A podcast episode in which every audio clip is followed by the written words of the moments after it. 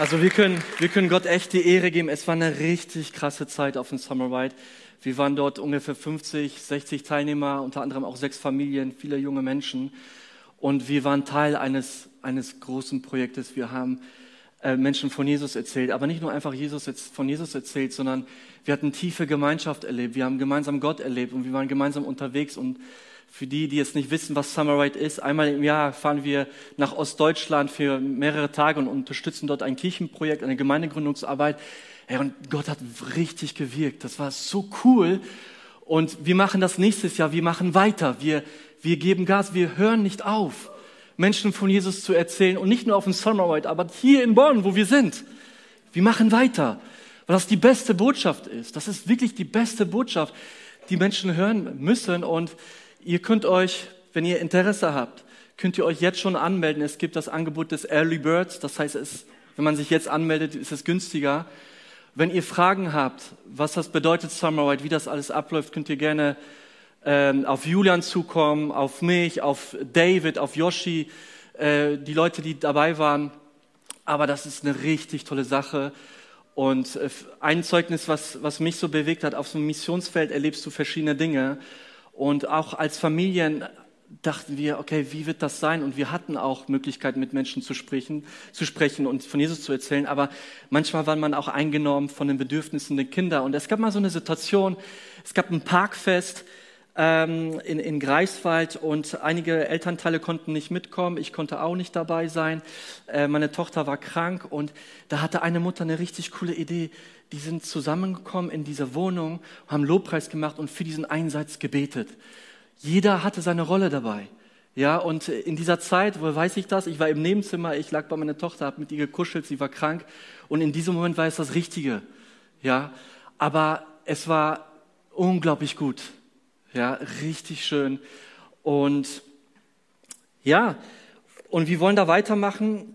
Und diese Woche habe ich ein Zitat gelesen äh, von einer Frau und sie hat geschrieben, hier ist meine Liste, warum ich nicht aus der Fassung gerate von diesen Dingen, über diese Dinge, die in, die Welt, in der Welt gerade geschehen.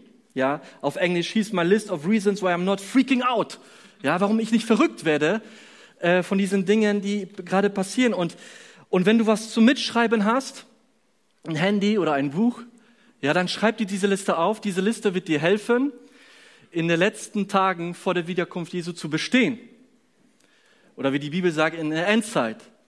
Ja, habt ihr alle was zu schreiben? Handy, Notizbuch. Wenn du das hast, brauchst du nicht mehr. Und ich habe diese Liste ähm, mir aufgeschrieben. Und ja, ich stelle euch die mal vor. Es ist dieser eine Punkt. Es ist dieser eine Name, warum ich nicht aus der Fassung gerate über diese Dinge, die gerade in der Welt passieren und kommen werden. Und es ist dieser Name Jesus Christus. Und die Frage ist, glaube ich das heute noch? Ja? Glaube ich, dass Jesus Christus immer noch in Kontrolle ist? Glaube ich, dass ich gerettet bin aus seiner Gnade? Glaube ich, dass ich ewiges Leben habe, egal was kommt? Glaube ich, dass er mich beschützt und bewahrt vor dem Bösen? Glaube ich diese Dinge noch, dass er mich liebt, dass er mich sieht, dass er mich hört, wenn ich zu ihm komme? Glaube ich diese Dinge noch? Ich glaube, die Menschen, es ist eine Notwendigkeit, dass Menschen gerettet werden. Und manchmal trügt der Schein, manchmal kommt vielleicht hier der Gedanke, hey, den Menschen geht's doch gut hier in Bonn. Die haben einen Job, die verdienen viel Geld, die haben ein Haus, die haben Autos und vieles mehr. Und das kann auch Christen dazu verleiten, ja, eigentlich geht's denen gut, wozu brauchen die eigentlich Jesus? Und das macht auch was mit mir. Mir geht's doch gut, ich habe einen Job, ich habe ein Auto, ich habe ein Haus, ich bin gesund. Und Jesus vielleicht noch ein, als Add-on, als ein Programm. Ja, und ich glaube, es fängt bei uns an. Glauben wir dieser Message noch? Glauben wir Jesus Christus? Glauben wir ihm, was er sagt? Und ich hatte eine Begebenheit äh, auf dem Summer Ride. Ich war mit meinem Sohn Benaya unterwegs in die Wohnung. Und auf einmal spricht mich so eine ältere Dame von äh, auf der anderen Seite der Straße an. Junger Mann, So, ich drehe mich um. Äh, ich hatte eine Cappy an, vielleicht dachte sie, deswegen. Junger Mann, können Sie mir helfen? Dann bin ich da hingegangen, habe ihr geholfen äh, beim Tragen. Und dann kamen wir ins Gespräch, ähm, auch über den Glauben. Da habe ich gefragt, ob sie gläubig sei. Und sie meinte, ja, an irgendjemand, sie glaubt schon, dass irgendjemand da ist und irgendetwas. Aber weißt du was?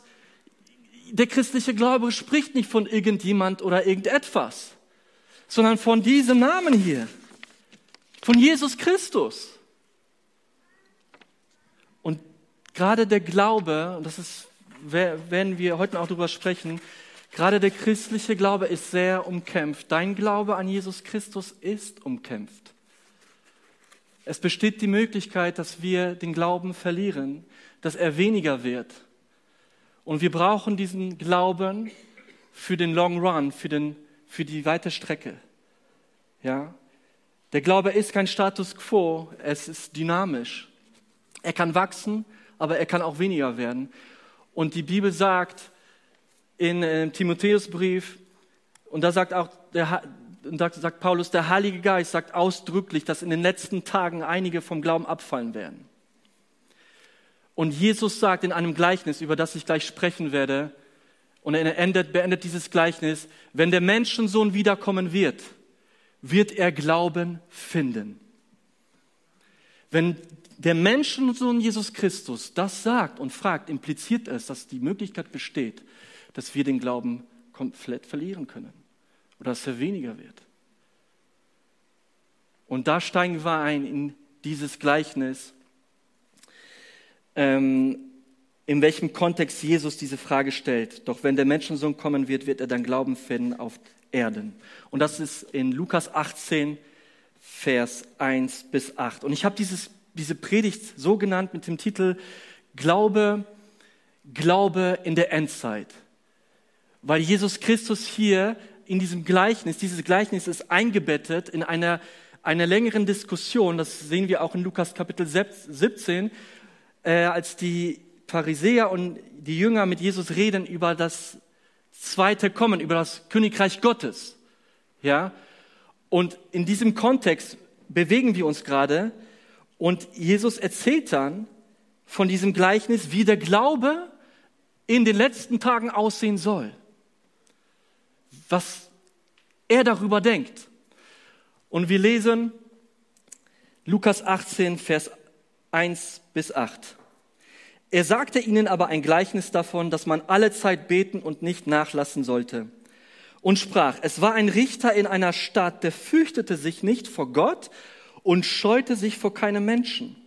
Es war aber eine Witwe in derselben Stadt, die kam immer wieder zu ihm und sprach, schaffe mir Recht gegen meinen Widersacher und er wollte lange nicht. Danach aber dachte er bei sich selbst, wenn ich mich schon vor Gott nicht fürchte, vor keinem Menschen scheue, will ich doch dieser Witwe, weil sie mir so viel Mühe macht, Recht schaffen, damit sie nicht zuletzt komme und mir ins Gesicht schlage. Da sprach der Herr, hört, was der ungerechte Richter sagt, ungerechte Richter sagt. Sollte aber Gott nicht Recht schaffen, seinen Auserwählten, die zu ihm Tag und Nacht rufen, und sollte er bei ihnen lange warten? Ich sage euch, er wird ihnen Recht schaffen in Kürze.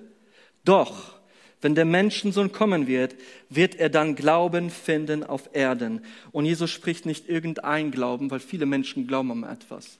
Es gibt keinen Menschen, der nicht glaubt. Aber Jesus spricht von den Glauben. Den Glauben, der sich auf ihn bezieht. Und, wer, und als Jesus diese Geschichte erzählt, dieses Gleichnis, befindet er sich auf dem Weg nach Jerusalem, wo er für uns sterben soll, für die Menschheit, für die Schuld, für die, für, für die Sünde. Und er benutzt dieses Bild der Witwe als eine prophetische Vorausschau auf den Glauben, den er sich wünscht in den letzten Tagen. Und ich starte mit dem ersten Punkt. Der Kampf um den Glauben ist umkämpft. Er ist umkämpft. Und es gibt einen interessanten Zusammenhang zwischen Vers 1 und Vers 8. Weil Jesus sagt in Vers 1, er sagte ihnen aber ein Gleichnis davon. Das heißt, das Gleichnis geht darüber, dass man alle Zeit beten und nicht nachlassen sollte. Und, am, und er endet dieses Gleichnis damit, doch wenn der Menschensohn wiederkommen wird, wird er Glauben finden. Das heißt, es gibt einen Zusammenhang zwischen den alle Zeit beten und dem Glauben. Und es gibt einen Kirchenvater, Augustinus, der hat gesagt, wenn der Glaube fällt, stirbt das Gebet. Und um zu beten, braucht es Glauben. Und damit der Glaube nicht fällt, müssen wir im Gebet sein. Das heißt, der Glaube drückt sich aus im Gebet. Und das Gebet drückt sich auch aus durch den Glauben. Es ist in Zusammenhang. Und man kann sich das so vorstellen wie so ein Ballon, ja, der, der größer wird. Der Glaube wird mehr, wenn ich im Gebet bin. Wenn ich im Gebet bin, äh, wird der Glaube mehr. Durch den Glauben bete ich. Es ist ein enger Zusammenhang. Und wie wir gleich nochmal darüber sprechen. Aber was Jesus hier auch sagt in diesem Gleichnis, so, was, das brauche ich gleich nochmal. Was Jesus sagt in diesem Gleichnis ist, ähm, lass nicht nach. In einer anderen Übersetzung steht, werde nicht müde. Im Englischen hört sich das gut an. Don't lose your heart. Ja, das heißt, werde nicht müde in deinem Glauben, in deinem Gebetsleben. Werde darin nicht müde. Ja, und Jesus, äh, er sagt vorher, was damit gemeint ist, wodurch unser Glaube oder Gebetsleben müde werden kann. Und das ist eine Warnung, die er uns gibt in Kapitel 17. Weil es werden schwierige Zeiten kommen, herausfordernde Zeiten. Aber es ist interessant, dass Jesus das nicht erwähnt, sondern er erwähnt alltägliche Dinge. Lass uns mal da reingehen in Kapitel 17, Vers 26 bis 30. Und Jesus benutzt da ein paar Geschichten aus dem Alten Testament. Wie der Zustand sein wird in den letzten Tagen, bevor Jesus wiederkommt. Und äh, wie es geschah in den Tagen Noahs, so wird es auch sein in den Tagen des Menschensohns. Sie aßen, sie tranken, sie heirateten, sie ließen sich heiraten bis zu dem Tag, an dem Noah in die Arche ging und die Sinnflut kam und brachte sie alle um. Ebenso wie es geschah in den Tagen Lots. Sie aßen, sie tranken, sie kauften, sie verkauften, sie, ver sie pflanzten, sie bauten. An dem Tage aber, als Lot aus, dem, aus Sodom ging, da regnete es Feuer und Schwefel vom Himmel und brachte sie alle um. Auf diese Weise wird es auch gehen an dem Tage, wenn der Menschensohn wird offenbar werden. Und ich finde es interessant, das sind ähnliche Geschichten, eine Geschichte von Noah und Sodom, dass das dieselben Sachen sind. Es sind eigentlich gute Dinge, die jeder von uns macht. Essen, trinken, der eine baut, der eine pflanzt, der eine kauft, der andere verkauft. Es sind diese, diese alltäglichen Dinge, die aber dazu führen können, dass wir in so einen Schlafmodus schalten, einen Standby-Modus und nur noch im Duen sind, von Tag zu Tag leben und der Glaube vielleicht nur noch als ein Programm wird, vielleicht einmal in der Woche, äh, wo der Glaube auch vielleicht so, so eine Lachsheit wird, wo er nachlässt, weil ich ja alles habe, weil es mir ja gut geht. Und diese Dinge, so wie Essen, das zeigt einfach so diese alltäglichen Dinge, von der der Mensch total eingenommen werden kann, wo ich den Glauben an Jesus Christus überhaupt nicht mehr brauche. Und ich finde es interessant, dass Jesus das erwähnt in diesem Zusammenhang und nicht irgendwie noch so große Sünden, die natürlich auch eine Rolle spielen, aber so krasse Opposition, die auch kommen wird. Aber hier erwähnt er diese alltäglichen Dinge die uns dazu führen können, dass unser Glaube, unser Gebetsleben nachlässt. Wozu auch, wenn ich doch alles brauche? Mir geht's gut und der nächste Tag, der kommt. Business as usual. Und so wird der Zustand sein vor der Wiederkunft Jesu. Und Jesus benutzt hier gleich nochmal ein, eine Geschichte aus dem Alten Testament. Und das ist eine, ein Beispiel einer Frau, und das ist die Frau Lots in Lukas 17, Vers 32 bis 33 sagt, und da warnt er die Jünger, denkt an Lots Frau. Wer seine Seele zu erhalten sucht, der wird sie verlieren, und wer sie verlieren wird, der wird ihr zum Leben helfen. Lots Frau, diejenigen, die die Geschichte kennen, wurde gerettet. Die Engel haben gesagt, blickt nicht zurück nach Sodom. Blickt nicht zurück. Und während sie auf dem Weg ist in Richtung Errettung, mit dem Blick in Richtung Errettung, ist sie auf dem Weg und doch schaut sie zurück und wird zur Salzsäure. Kann, du kannst nicht beides haben. Sodom und Errettung. Du kannst nicht Ägypten und das verheißene Land haben, zusammen. Du kannst nicht Jesus haben und diese Welt. Das geht nicht. Und das passiert, während sie auf dem Weg ist. Sie, ihr wurde gesagt, hey, du kannst gerettet werden. Sie geht mit und auf dem Weg blickt sie zurück. Und das ist eine Warnung von Jesus auch an uns, dass so, sowas ähnliches uns auch passieren kann, während wir auf dem Weg sind, in unserem Nachfolge Jesu, wo wir vielleicht älter werden, wo vielleicht auch körperlich schwächer, äh, wo Dinge sich vielleicht eingeschlichen haben, kann es sein, dass wir Dinge viel selbstverständlich nehmen, die Errettung Jesu, vielleicht keine Begeisterung mehr dafür haben, weil wir zurückblicken.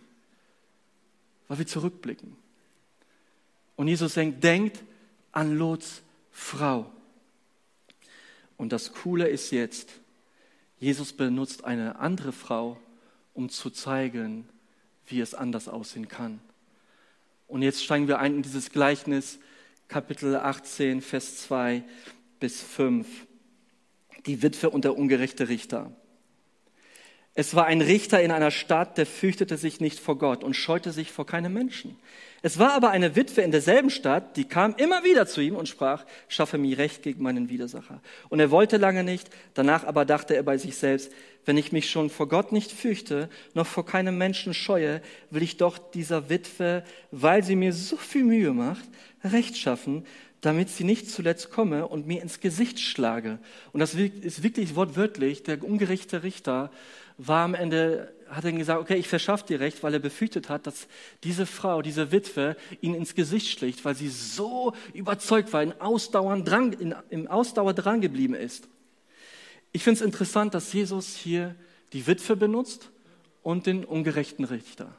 Die Witwe ist ein Bild, sie ist das schwächste Glied in der Community. Sie, hat, sie erscheint alleine, wenn sie eine Witwe ist, hat sie keinen Ehemann mehr, der für sie eintritt. Keine Kinder, wenn ihr erwähnt, die für sie eintreten. Kein Vater tritt für sie ein, sondern sie ist komplett alleine. Das schwächste Glied in der Community steht gegenüber einem ungerechten Richter, der keine Gottesfurcht hat und nicht mal Scham empfindet. Weißt du, wenn du wenigstens noch Scham hast, nach dem Motto, okay, ähm, ich gebe ihr Recht, damit die Menschen gut von mir denken, aber das hat er hier in dem Fall auch nicht. Weißt du, und in dieser Kultur war es üblich, dass man das hat. Schamkultur. Ja, was sagen die Menschen? Wie stehe ich da vor Menschen? Und die Witwe steht hier eigentlich vor einer Unmöglichkeit, dass dieser Richter ihr wirklich Recht verschafft. Und für Jesus waren Witwen sehr, sehr, sehr, sehr wichtig. Für Gott sind Witwen sehr, sehr wichtig. Die, er hat die Gemeinde gesagt, die sollen für sie sorgen. Im Alten Testament sollte man für sie sorgen. Ja. Aber diese Witwe, diese Witwe ist beharrlich und kämpft für ihr, für ihr Recht. Was auch immer diese Ungerechtigkeit, Ungerechtigkeit war, die sie erlebt hat, sie kämpft um ihr Recht. Und sie bleibt dran. Ja, sie bleibt dran. Sie hört nicht auf. Sie, das reicht nicht. Hier sollte eigentlich Glaube und Gebet stehen. Sieht man jetzt nicht. Aber es reicht nicht. Sie, sie macht weiter. Sie macht weiter. Und kennt ihr den Moment, wenn ihr Luftballons bläst, oh, vorsichtig, gleich könnte es platzen? Dieser ungerechte Richter hatte, glaube ich, ein ähnliches Gefühl, boah, gleich kriege ich was aufs Gesicht, aufs Auge, ja. Ich erlass ihr das jetzt. Mensch, lass mich in Ruhe, hier hast du dein Recht. Der Richter ist nicht bewegt von irgendeinem Herzen von, von Gott, sondern er hat keinen Bock auf sie. Ja? Sie macht immer weiter. Er hat keinen Bock auf sie. Hier, hast du's. So, das ist so krass. Die, dieser Glaube und, und Beharrlichkeit dieser Frau, dass sie für ihr Recht einsteht. Und das Interessante finde ich auch, weißt du, sie übernimmt Verantwortung für ihr Leben. Sie nimmt es selbst in der Hand, in die Hand. Sie hätte auch sagen können, hey, ich habe niemanden. Sie hätte in Selbstmitleid versinken können und sich quasi als Opfer sehen in dieser Gesellschaft. Aber das hat sie nicht gemacht. egal was sie erlebt hat in der Vergangenheit, diese, ihre Zukunft war ihr so wichtig. Und sie nimmt quasi ihre Zukunft selber in die Hand. Sie übernimmt Verantwortung und setzt sich ein für das Recht, obwohl alles dagegen spricht, dass sie es schafft. Und das ist das, was wir auch lernen können von ihr, von dieser Witwe. Weißt du, weil ich glaube, jeder von uns hat Dinge so erlebt, die einen so vielleicht so aus der Bahn werfen können im Glauben, ja. Äh, sei es in der Familie, vielleicht auch äh, nicht so schöne Erfahrungen in der Kirche äh, mit Christen und so weiter. Und tatsächlich verlassen viele Menschen oder auch junge Menschen ähm, die Kirche oder mit dem Glauben, man merkt, die strugglen total. Ja, sieht man auch äh, auf Social Media, meine, das ist so ein aktuelles Thema, wo Leute sagen, hey, ich kann mich auf Gott nicht mehr verlassen. Ja, wo der Glaube aufhört. Ja, und es tut mir mega leid und es bewegt mich, diese Geschichten, weißt du? Aber die Witwe nimmt es in die Hand. Und da will ich jeden von uns ermutigen, egal was passiert ist. Und das ist natürlich, kann echt schmerzhaft sein. Aber weißt du was? Nimm es in die Hand. Die Zukunft ist aus Gottes Sicht geschrieben, aber du weißt doch nicht, was kommen wird. Du kannst es in die Hand nehmen und, für dein, und dafür sorgen, dass dein Glaube gestärkt wird in diesen Tagen. Dass du ein Setting schaffst, wo dein Glaube gestärkt und ernährt wird, wo dein Gebetsleben nochmal neu aufblüht. Übernehmen Verantwortung für deinen Glauben. Da ermutigt uns Jesus, jeden Einzelnen von uns, die Verantwortung zu übernehmen, egal was passiert ist. Übernimm Verantwortung für deinen Glauben. Es ist nicht zu spät. Es ist nicht zu spät. Und, und dann sagt Jesus, und komme ich zu dem dritten Punkt, in Vers 6 bis 8. Da sprach der Herr, hört, was der ungerechte Richter sagt. Hört, was er, hört ganz genau hin, was er sagt. Sollte aber Gott nicht Recht schaffen, seinen Auserwählten, die zu ihm Tag und Nacht rufen, und sollte er bei ihnen lange warten? Ich sage euch, er wird ihnen Recht schaffen in Kürze. Und das ist ein ganz, ganz wichtiger Punkt, weil ich glaube, es gibt einigen Christen so, dass sie ein Gottesbild haben von dem ungerechten Richter, wie er ist.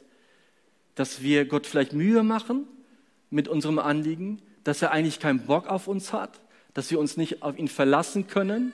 Ja, die Lehre ist nicht, zu Gott zu kommen und jetzt beharrlich ihn bitten, bitten, dass er mich sieht und endlich Ja sagt und endlich äh, sich zu mir stellt. Das ist nicht die Lehre aus diesem Gleichnis.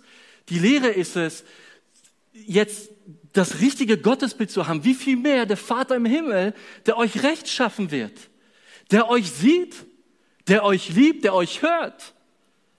Wie viel mehr? Das sind zwei Lektionen, dieser prophetische Vorausschau des Glaubens in der Endzeit, aber auch dieser Blick, hört genau hin, was er sagt. Wie viel mehr Gott der seinen Auserwählten, also dir, wenn du an Jesus Christus glaubst, und mir, uns, wenn wir an Jesus Christus glauben, Recht verschaffen wird. Der sich an unsere Seite stellt.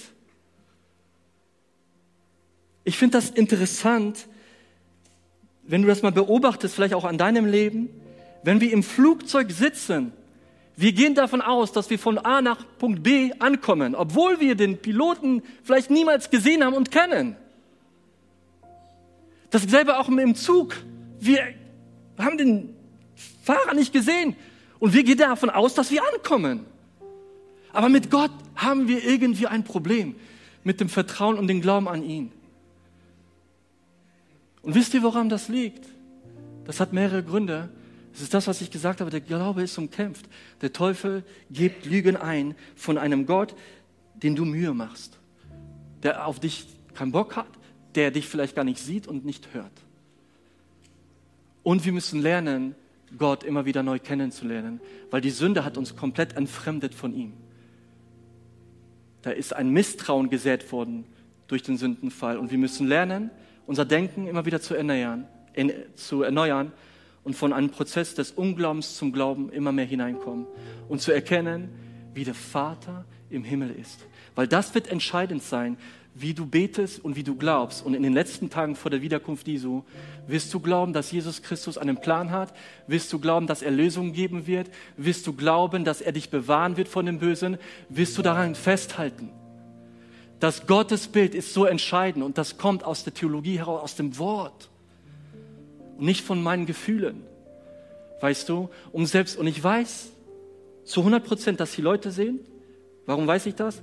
Weil ich das selber erlebt habe und ich weiß, dass die Einzelne auch Dinge erlebt haben, dass sie vielleicht manchmal enttäuscht wurden oder vielleicht, wir haben für etwas gebetet, aber es ist nicht passiert. Wir haben für eine Heilung gebetet, aber es ist nicht passiert. Und ich kann sagen, aus dem Wort heraus, vom Charakter des Vaters, das liegt nicht daran, dass er dich nicht hört und dich nicht sieht und dich nicht liebt. Was wir aber wissen aus dem Wort heraus, er hat einen Plan, den wir manchmal nicht kennen.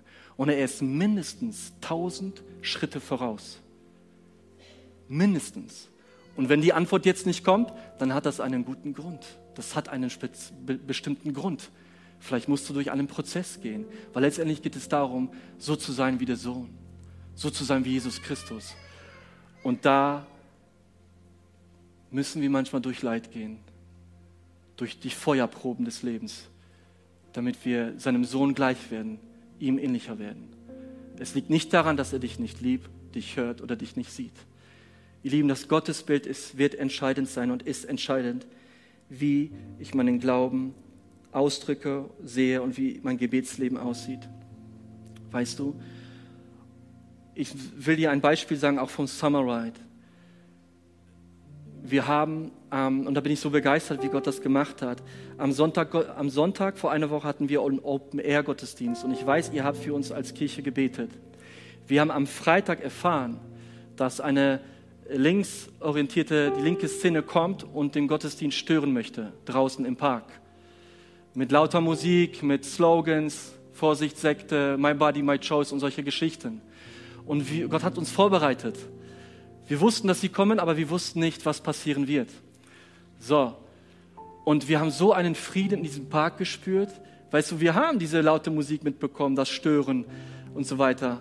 Aber wir haben uns nicht ablenken lassen vom Lobpreis und von der Community, die wir hatten, von, von Gott, also ihn anzubeten. Lass dich nicht ablenken von den lauten Stimmen in dieser Welt.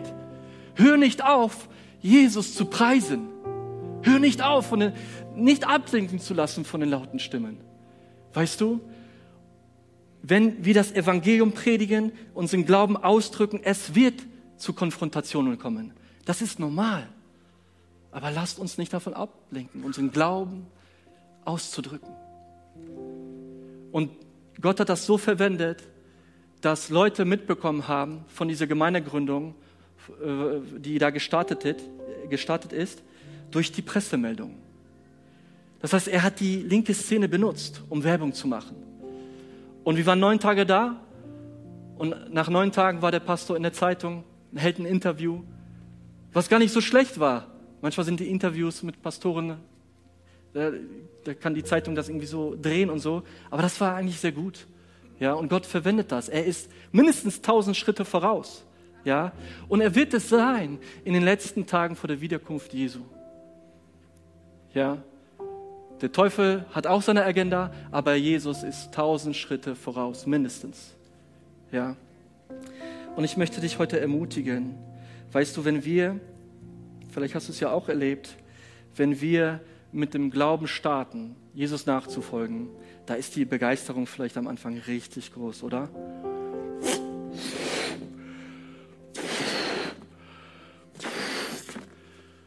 richtig groß. Aber don't lose your heart oder müde zu werden, passiert nicht auf einmal. Es passiert in einem schleichenden Prozess. Subtil. Es fängt vielleicht damit an, ah, ich habe jetzt keine Lust mehr, Gemeinschaft zu haben mit Christen. Brauche ich irgendwie nicht mehr. Oder Gott hört mich nicht im Gebet. Oder irgendwie merke ich sein Reden gerade nicht. Und ich habe gebetet, aber da ist nichts passiert und ich wurde enttäuscht. von anderen Christen und es wird weniger. Und das Schlimme dabei ist manchmal, dass wir es gar nicht merken.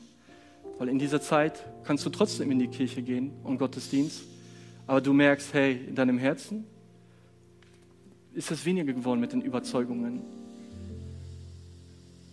Und wir sind manchmal dann auch nicht ehrlich zu uns selbst, uns das einzugestehen, dass es so aussieht. Ja. Aber wisst ihr was? Unsere Verantwortung ist es, ein Setting zu schaffen, wo wir wachsen können, wo wir glauben können. Aber ich kann mir selber meinen Glauben nicht pushen durch eine Spritze oder sonst was, einfach durch, durch, durch meine Ein Anstrengung, sondern ich positioniere mich so, dass ich ready bin. Aber dass der Ruach, der Heilige Geist, mich stärkt im Glauben.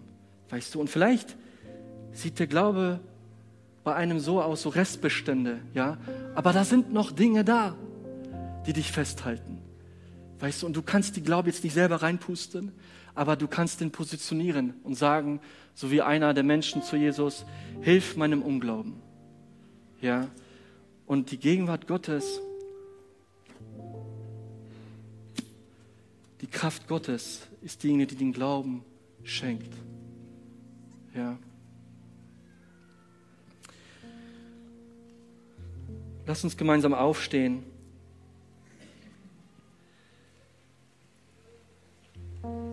Und ich möchte dich wirklich ermutigen, wenn du jetzt vor Gott stehst, auch in der Anbetung oder jetzt auch gleich im Gebet, sei ehrlich zu dir selbst.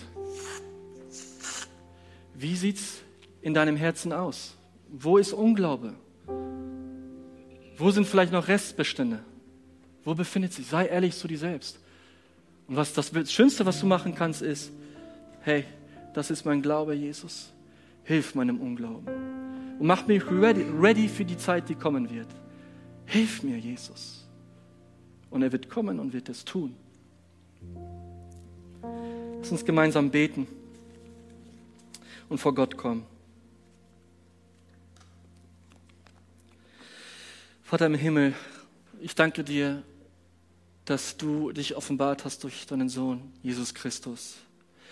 Ich danke dir, dass du dich zu erkennen gabst, dass wir die nachfolgen dürfen, dass du uns liebst und dass du echt viel Geduld mit uns hast, aber dass du auch uns diese Prozesse, durch die wir manchmal gehen, zutraust, Jesus, und dass du für uns selber einstehst im Gebet. Und wir haben jetzt auch von der Witwe gelesen, die einen Ausdauer gezeigt hat, eine Beharrlichkeit, die nicht müde geworden ist, Jesus. Und das wünschen wir uns auch für, für uns als Kirche, als Nachfolger, als dein Volk Gottes, als dein Volk. Diese Ausdauer, diese Marathon zu laufen, in dem, ja, in dem unser Glaube gestärkt wird, Jesus. Und ich bete, dass du jetzt die Personen stärkst, die es gerade echt brauchen, wo diese vielleicht noch Restbestände da sind dass du ein neues Feuer, eine neue Frische bringst, Jesus. Dass du den Glauben stärkst und dass wir unseren Glauben ausdrücken in dieser Zeit, dass wir wirklich davon überzeugt sind, selber zu wachsen, aber den Glauben auszudrücken, da wo wir leben, Jesus. Mach uns bereit für die Zeit, die kommt und ich bete, dass du bald kommst, Jesus. Ich bete, dass du bald kommst, Jesus. Schenk uns eine neue Sehnsucht, eine neue Sehnsucht nach der Wiederkunft, dass wir uns dessen immer mehr bewusst werden, nach dem Ruf Maranatha, komm her bald. Zeig uns diese Dringlichkeit auf und da, wo Dinge eingeschlafen sind, erwecke, Jesus, du bist der Einzige, der es tun kann. Erwecke uns, erwecke unsere Herzen, Jesus, dass wir nicht müde werden, sondern gestärkt werden durch dich, Herr.